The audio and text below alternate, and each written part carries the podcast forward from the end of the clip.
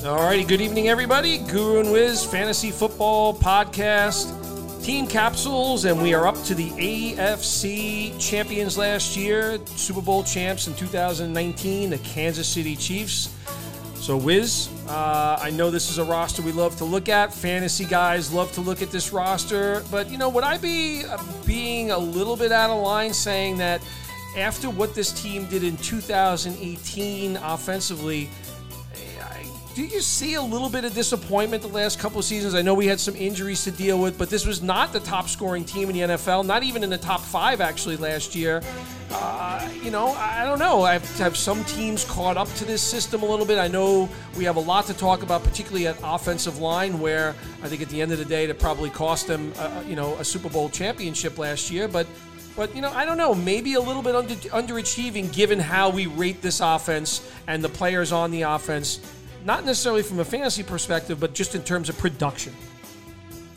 Yeah, I mean, I think uh, they've probably been a little disappointed in their lack of uh, converting, especially in the red zone.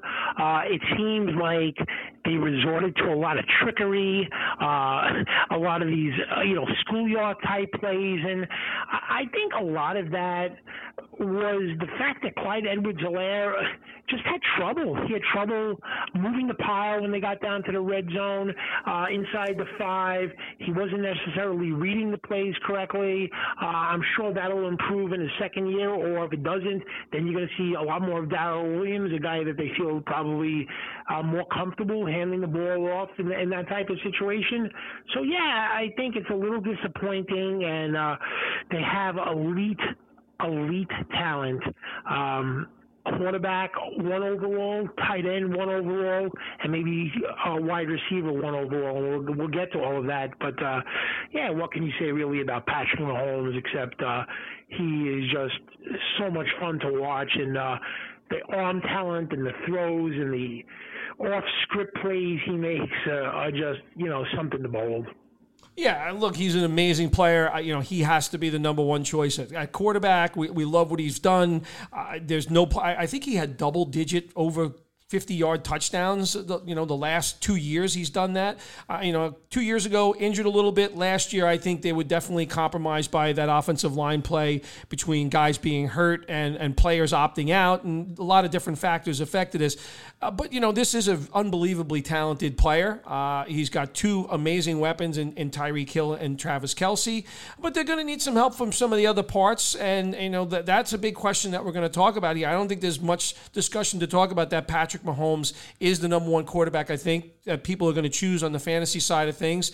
I think if you're making a commitment to that player, both on an on the in an auction league or in a snake draft, you know it's going to cost you a high pick in a snake draft. It's going to cost you a lot of money in in, uh, in an auction draft, and but you're committing to that player and watching him week in and week out. Uh, and and what's more pleasurable than watching a player like Patrick Mahomes? You know, I think at times like a, a frustrating guy a few, in a, in a few weeks last year, but when the when this offense is on and it's on frequently, uh, it's hard to argue against this guy being the number one quarterback in fantasy circles. Yeah, yeah, there's no there's no question about that. You know, the the interesting player coming into this year because she doesn't know that Mahomes, Hill, and Kelce are just sure things is Clyde Edwards-Helaire as we move to the running back uh, position for Kansas City and he was way, way overhyped last year. People even talking about him should be taking over McCaffrey um, and and drafted as top five in most formats.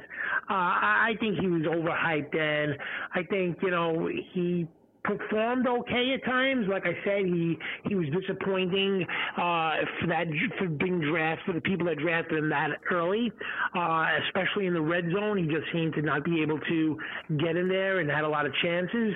But I think he's he's he's being looked at correctly this year. He's running back too. He's not a top ten guy, uh, but I think he is running back to this year. I think the more interesting question when it comes to the Kansas City running back is if, you know, you're going out to get Clyde Edwards-Helaire, you know, who do you feel good about as a handcuff? Because you certainly want to have a handcuff guy to Helaire in that offense. Is it the steady Darrel Williams? Is it the more electric Jerick McKinnon? Darwin Thompson has always shown glimpses. So uh, that's how I see it. I see Edwards-Helaire as running back two coming into this year and kind of the handcuffs a little bit of a conundrum. How do you see it? Yeah, I think it's tricky there. So uh, the one thing I'd say about Clyde Edwards-Helaire, I think it was kind of interesting last year. Remember the start of the season? Remember that first game? You know, they tried to punch it in a bunch of times from inside, you know, like the five yard line, and, and Edwards-Helaire couldn't do it.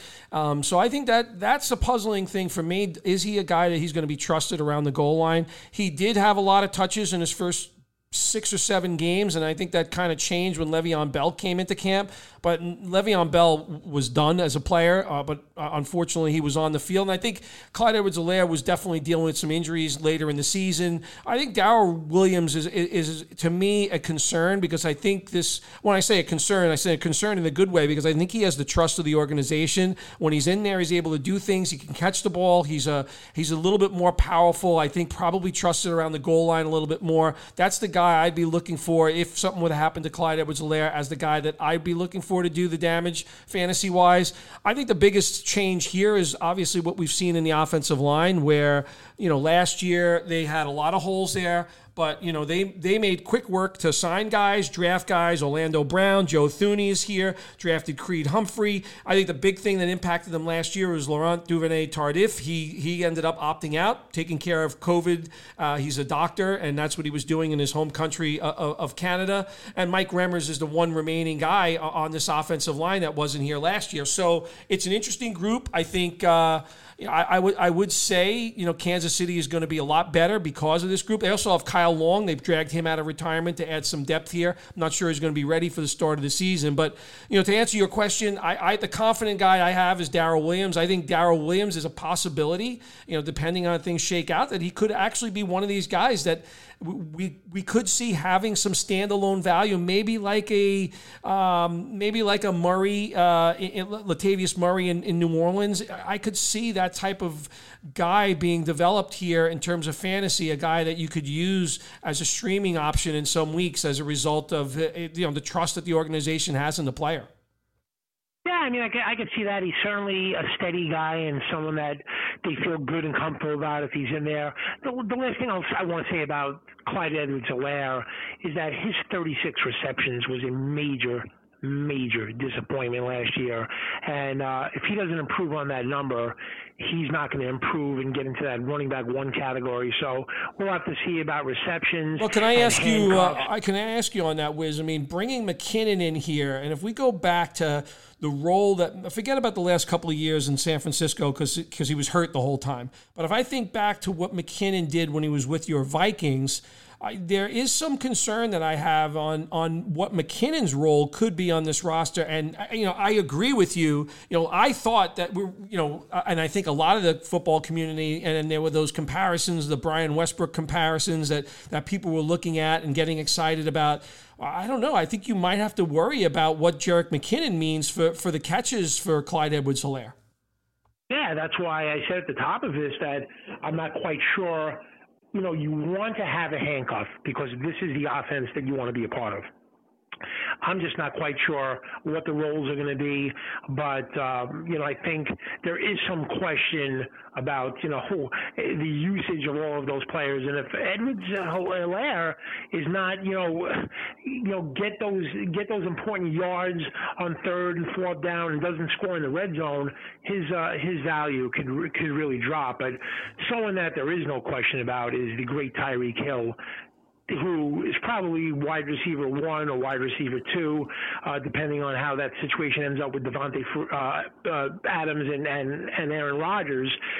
But the question is, at the wide receiver position, is there anybody that you would consider to be a fantasy football starter where there you could draft them uh, as a as a wide receiver three in this elite offense.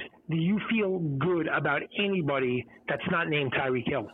Yeah, so I think we're going to. You know how much I dislike Sammy Watkins as a player over the years in fantasy, and I think you know you and I watched uh, shockingly the performance of Mecole Hardman last year in the Super Bowl, where I don't know what planet he was on or, or, what he was doing, but it didn't look very good. There was no concentration. He, he looked like he didn't know the playbook when he was on the field. And, you know, there are some concerns about that. Demarcus Robinson has had a few little flashes, um, but I'm not sure I, c- I can count on him. I, I, think I'm intrigued by a couple of guys, and I'll be watching very closely uh, how these players develop as camp goes on because I'm not sold that, that that Mecole Hardman is going to be that number three option. I'm intrigued by Byron Pringle. Uh, I think he's been talked about and he's been with this on this roster for a few years now. So I'm intrigued by that particular player. Uh, they, they drafted Powell, uh, a big player uh, who I think uh, will be a few years away, but you know, depending on how quickly he develops, I think it's something that you know it has to be looked at. I'm not sold on Mecole Hardman being that option. So I, I think when you look at it, you know, my my lean is that a player that I'm watching very closely is Byron Pringle. That is the guy that I think everybody should be looking at as a potential option because he's been here for a few years. There's been some times where he's been talked about. There's been a few games where he's actually gotten a bunch of targets. Uh, like I said, Demarcus Robinson's had that opportunity before. So that's the guy that I'm targeting. like I said, Cornell Powell, I think it's a little bit too early for that player. Uh, and I'm, I'm not convinced that – aside from those bombs once in a while to, for Hardman to get, I just feel like last year he showed us he, he made a distinct regression from what we saw in his rookie year where he made a number of big plays.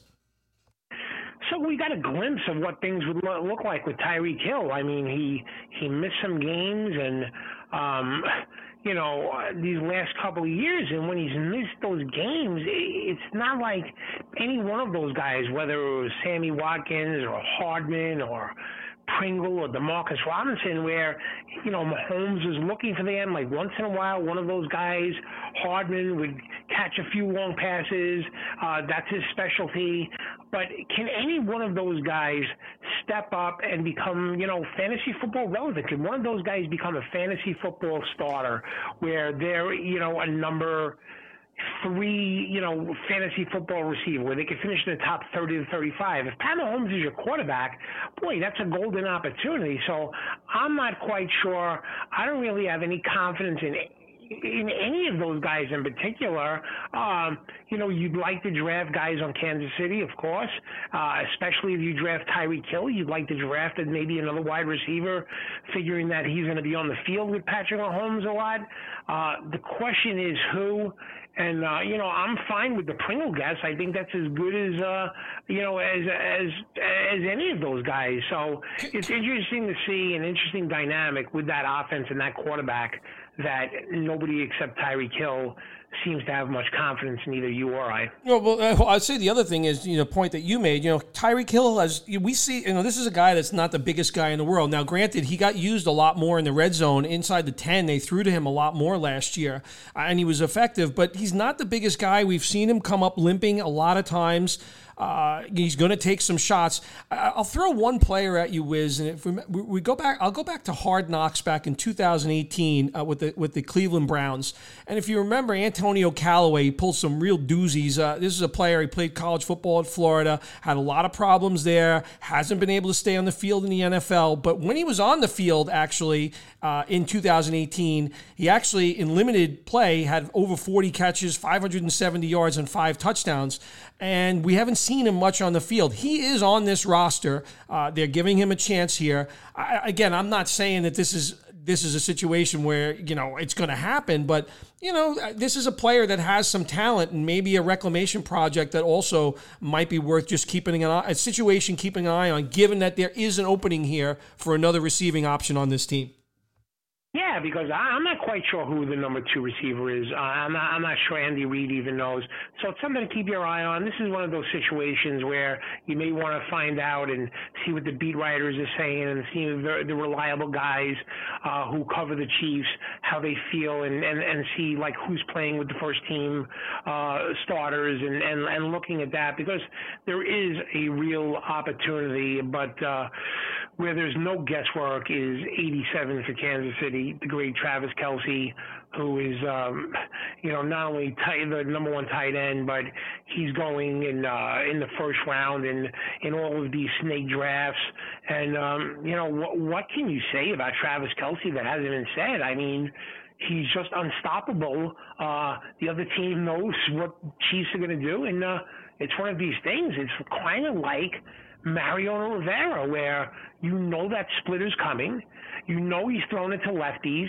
You know, you know what the, you know that, that that pitch is coming, and you can't do anything about it. And it looks like that it's a similar situation. It's a good comparison, I think, with with Mahomes and Kelce, where you know the plays, you know the routes, you know what they're doing, but they're just so elite at their respective positions they just can't be stopped. Yeah, unstoppable, I think, is a proper word. And I think, you know, I, have seen this happen in a few leagues as far as auction leagues go, where I think people have a lot of confidence in putting two of the, you know, two or three of those players. I actually did that a couple of years ago when when Mahomes was kind of a, more of an unknown commodity. I think it's a little bit different more expensive these days. But I know Travis Kelce's value, I think, is you know because of that kind of unstoppable. You know, last year was, and if you remember this on the prop bets, like almost every week they were putting his prop line yardage somewhere in the kind of I guess in the high 70s to, to mid 80s almost every week. He was blowing that away every single week. He was unstoppable in the second half of the season last year. Unstoppable. Yeah, absolutely. You know, just uh, a terrific player. I know you like the backup. Uh, you want to talk about him for a minute?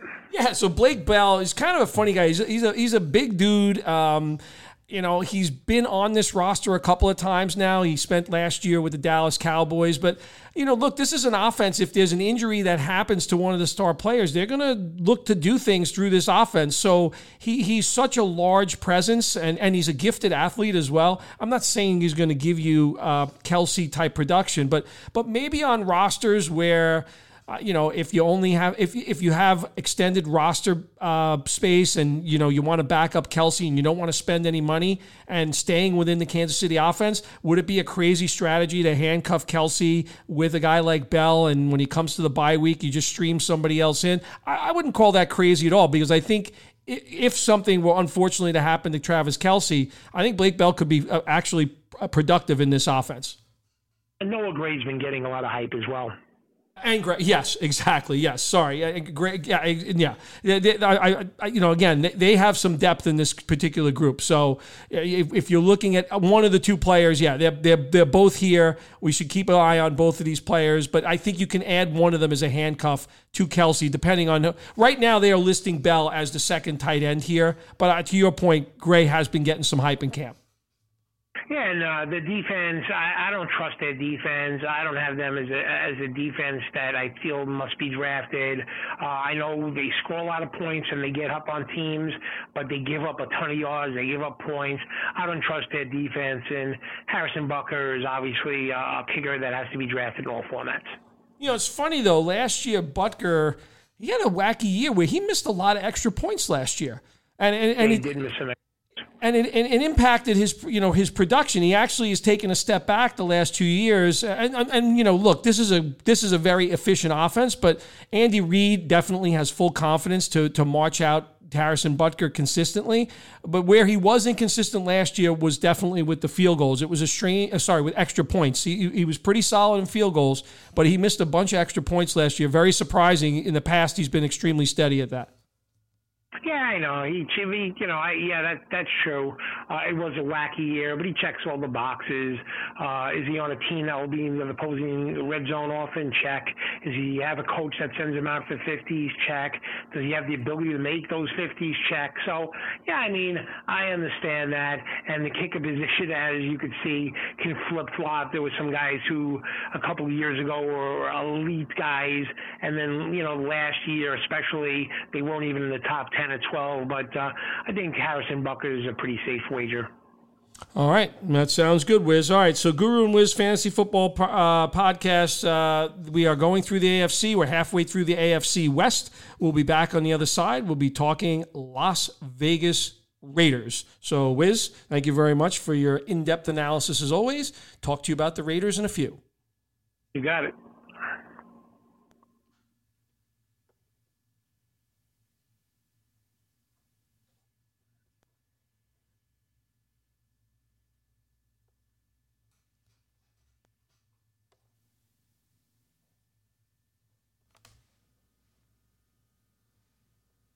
There?